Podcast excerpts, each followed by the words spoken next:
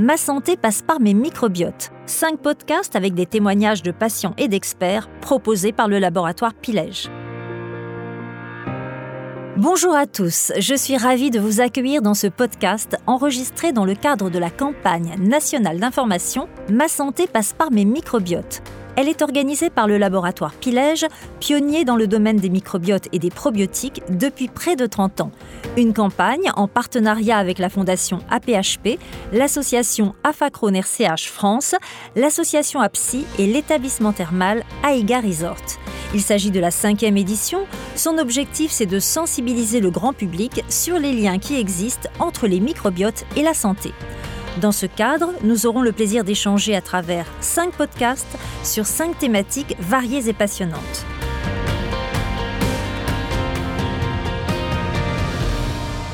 Le podcast d'aujourd'hui est consacré aux liens qui existent entre le microbiote et le cancer, et plus précisément au rôle que le microbiote peut jouer dans l'immunothérapie. C'est l'un des traitements novateurs que l'on propose aujourd'hui à certains patients. J'ai le plaisir d'accueillir le docteur Safateris, oncologue médical à l'hôpital Saint-Louis à Paris. Je précise que vous êtes une spécialiste de cette problématique puisque vous avez travaillé et réalisé une thèse de science sur les liens entre l'immunothérapie dans le cancer et le microbiote. J'ai le plaisir d'accueillir aussi monsieur Michael Wingler qui est au téléphone avec nous. Michael, vous êtes bénévole dans l'association Patients en réseau et plus particulièrement dans le groupe Mon réseau cancer du poumon puisque vous êtes atteint de cette maladie. Donc bonjour à tous les deux et merci beaucoup d'avoir accepté notre invitation. Michael, je commence par vous. Vous souffrez donc d'un cancer du poumon. Pouvez-nous nous raconter quand vous avez été diagnostiqué et dans quelles circonstances? Bonjour, ben, tout d'abord merci pour votre invitation sur ce sujet très intéressant. Alors j'ai été diagnostiqué en mai 2019. Alors j'ai d'abord été arrêté par la médecine du travail j'avais une grosse perte de poids de 20 kilos. À la prise de sang, j'avais une grosse anémie ainsi qu'une sciatique. Donc, j'ai été dirigé par mon médecin généraliste. On a fait un scanner. Et sur le résultat de ce scanner, il m'a dirigé vers un hôpital. Donc, j'ai été hospitalisé en dénutrition sévère. J'ai eu transfusion sanguine. J'ai été hospitalisé 45 jours.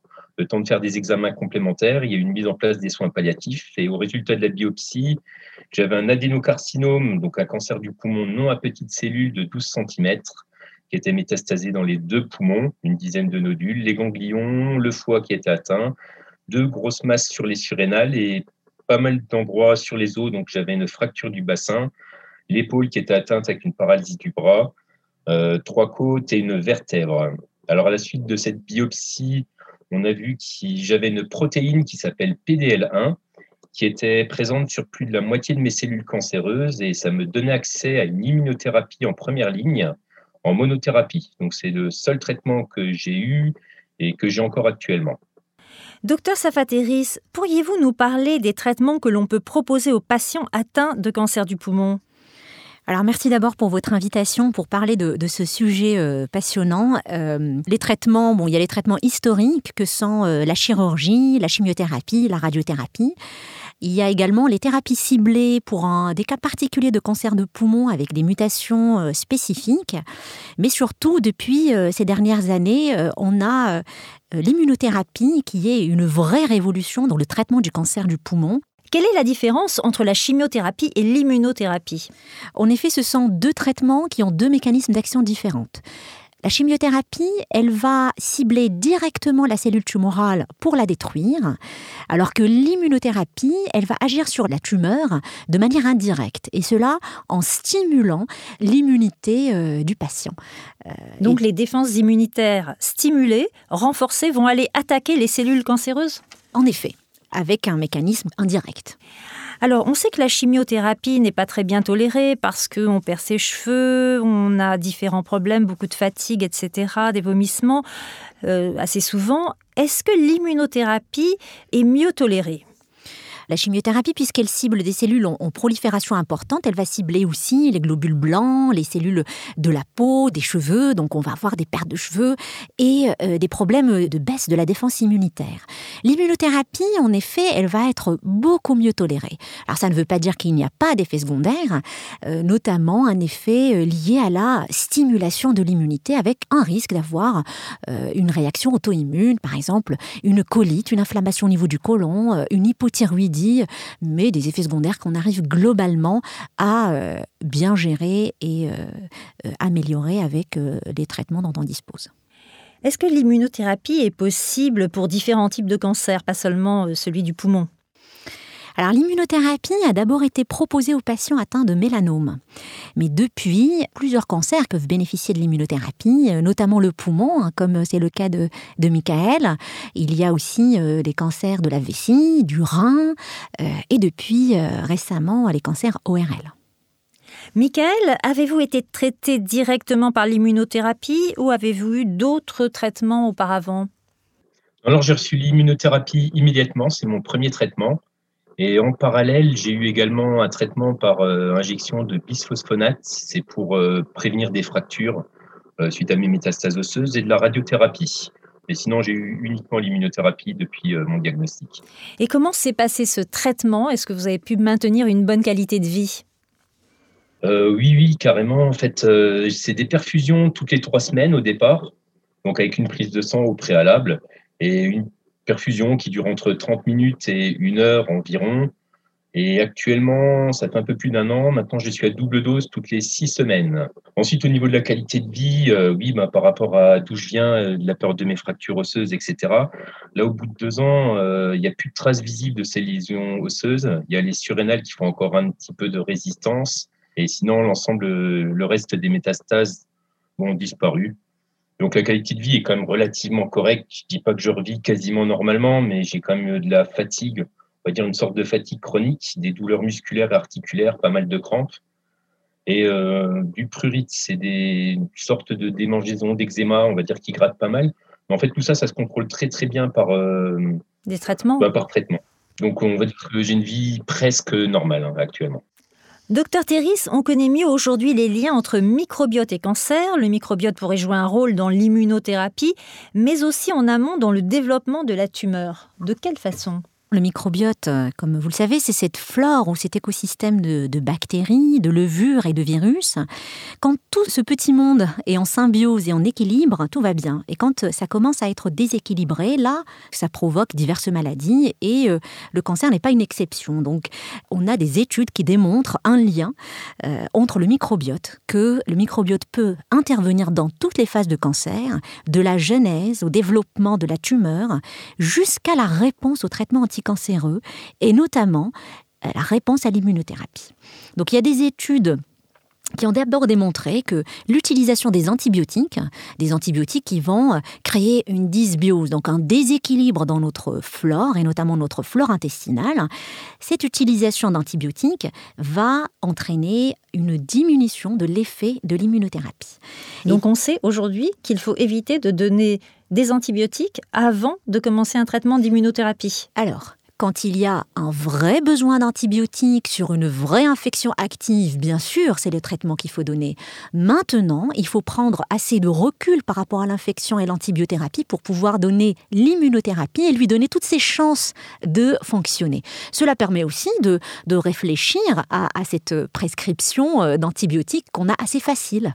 Donc, ça, c'était la première euh, remarque. Et puis, les chercheurs se sont intéressés de plus en plus à la composition du microbiote et là encore, il s'avère qu'il y a des bactéries qui seraient favorables ou un ensemble de bactéries qui seraient favorables et d'autres qui seraient défavorables. Alors, euh, favorables, je, pense notamment euh, à, la bactérie euh, mucinifila, on a les bifidobacterium et d'autres, bien sûr, et puis des bactéries moins bons qui peuvent au contraire altérer la réponse à l'immunothérapie. C'est-à-dire que si on a des bactéries favorables dans l'intestin, le traitement par immunothérapie sera plus efficace que si on a des bactéries euh, qui sont moins favorables. C'est exactement ça.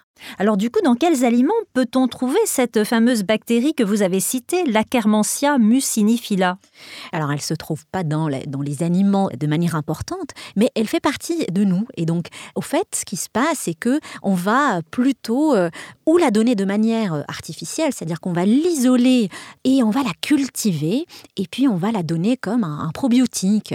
Ou bien l'autre option, c'est plutôt la nourrir, c'est-à-dire nourrir l'Acarmentia, mais aussi d'autres bactéries favorables grâce à ce qu'on appelle des prébiotiques. C'est des fibres hein, euh, pour la majorité qui vont permettre de stimuler. Hein, c'est un peu la nourriture des, bactéries. Donc, il faut manger des végétaux. Exactement. Alors ça c'est plus facile. C'est euh, donner, prendre des fibres, c'est des végétaux, c'est des légumes, c'est des légumineuses, c'est des fruits, etc.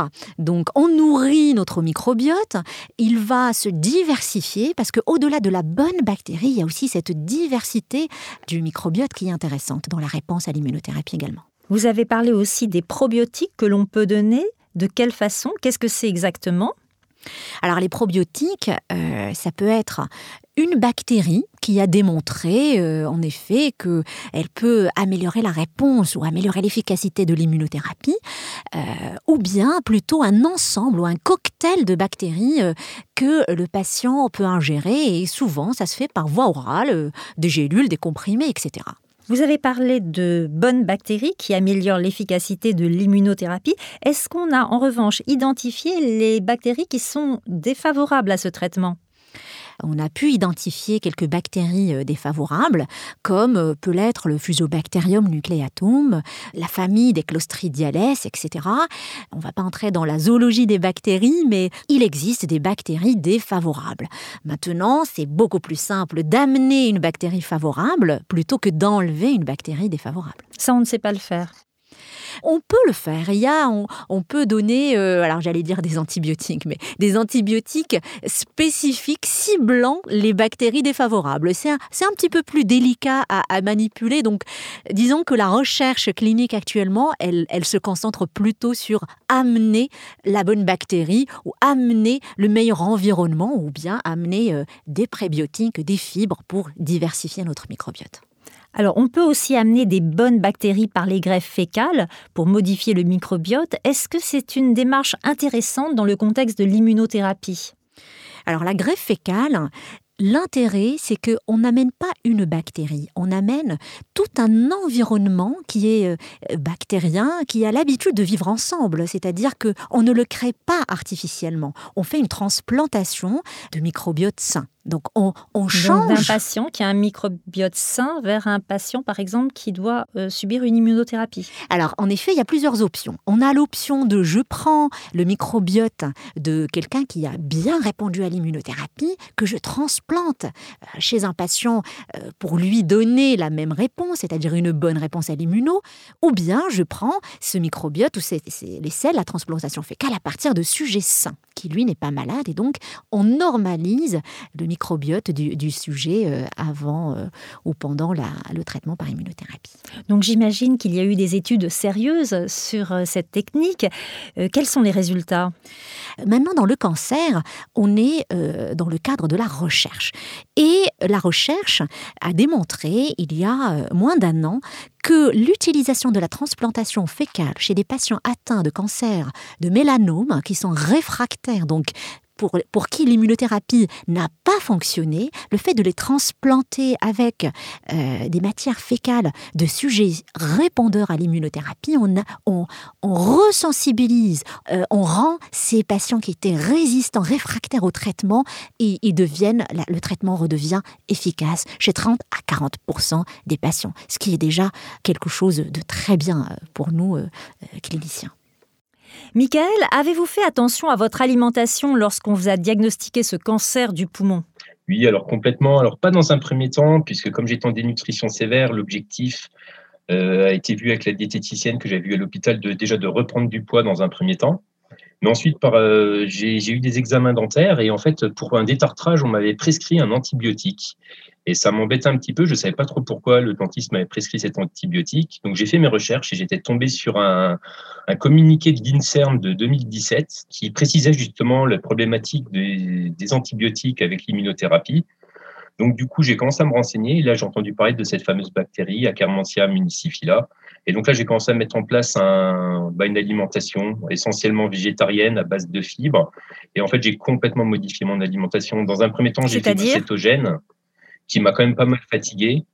Donc, c'est une alimentation sans sucre, donc euh, sans pain, sans pâtes, etc. Et donc, euh, suite à cette fatigue, j'ai bifurqué vers une alimentation méditerranéenne, mais en fait, maintenant, je mange plus de produits transformés, je mange que des produits frais, donc euh, plus de boissons sucrées, plus de viennoiseries, etc.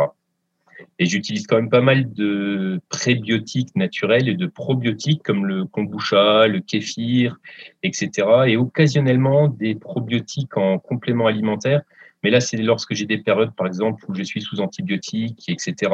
Et jamais plus de 2-3 jours par semaine. Et vous ressentez un impact de ce régime et de cet euh, apport de compléments alimentaires sur votre bien-être? Ben, personnellement, moi j'en suis absolument complètement persuadé. Maintenant, j'ai pas de garantie que ce n'est pas uniquement l'immunothérapie qui m'a remis en état de cette manière. Maintenant, quand je vois d'où je viens et là l'état de forme que j'ai actuellement, je suis absolument persuadé que ça, ça a un impact. Euh, docteur Terris, euh, on sait aujourd'hui que l'immunothérapie est un traitement euh, novateur, mais aussi très onéreux. demain, qu'est-ce qu'on va faire? Est-ce qu'on va se préoccuper du microbiote des patients avant de les traiter? Si ce n'est le cas d'ailleurs aujourd'hui. Ce n'est pas dans les standards thérapeutiques, mais dans le cadre de la recherche. On s'est concentré beaucoup sur les euh, patients qui ne répondaient pas à l'immunothérapie. Mais on voit que la meilleure configuration, c'est de normaliser notre flore intestinale, notre microbiote, de manière précoce, avant même de commencer de débuter le traitement, pour donner à ce traitement toutes les chances de fonctionner et éviter l'échec. Et c'est un petit peu ce qu'on ce essaye de développer euh, actuellement pour ne pas attendre la résistance et l'inefficacité du traitement et anticiper tout ça. Michael, avez-vous un message à transmettre à tous les malades qui nous écoutent? Bah, déjà de garder espoir absolument, puisque finalement les chances étaient très très minces il y a encore deux ans et finalement je suis plutôt en forme maintenant. Et d'essayer d'être acteur de sa propre santé. Alors je veux pas que ça soit moralisateur comme euh, comme discours parce que je sais que c'est très très compliqué quand on est dans le cadre de dénutrition sévère, etc.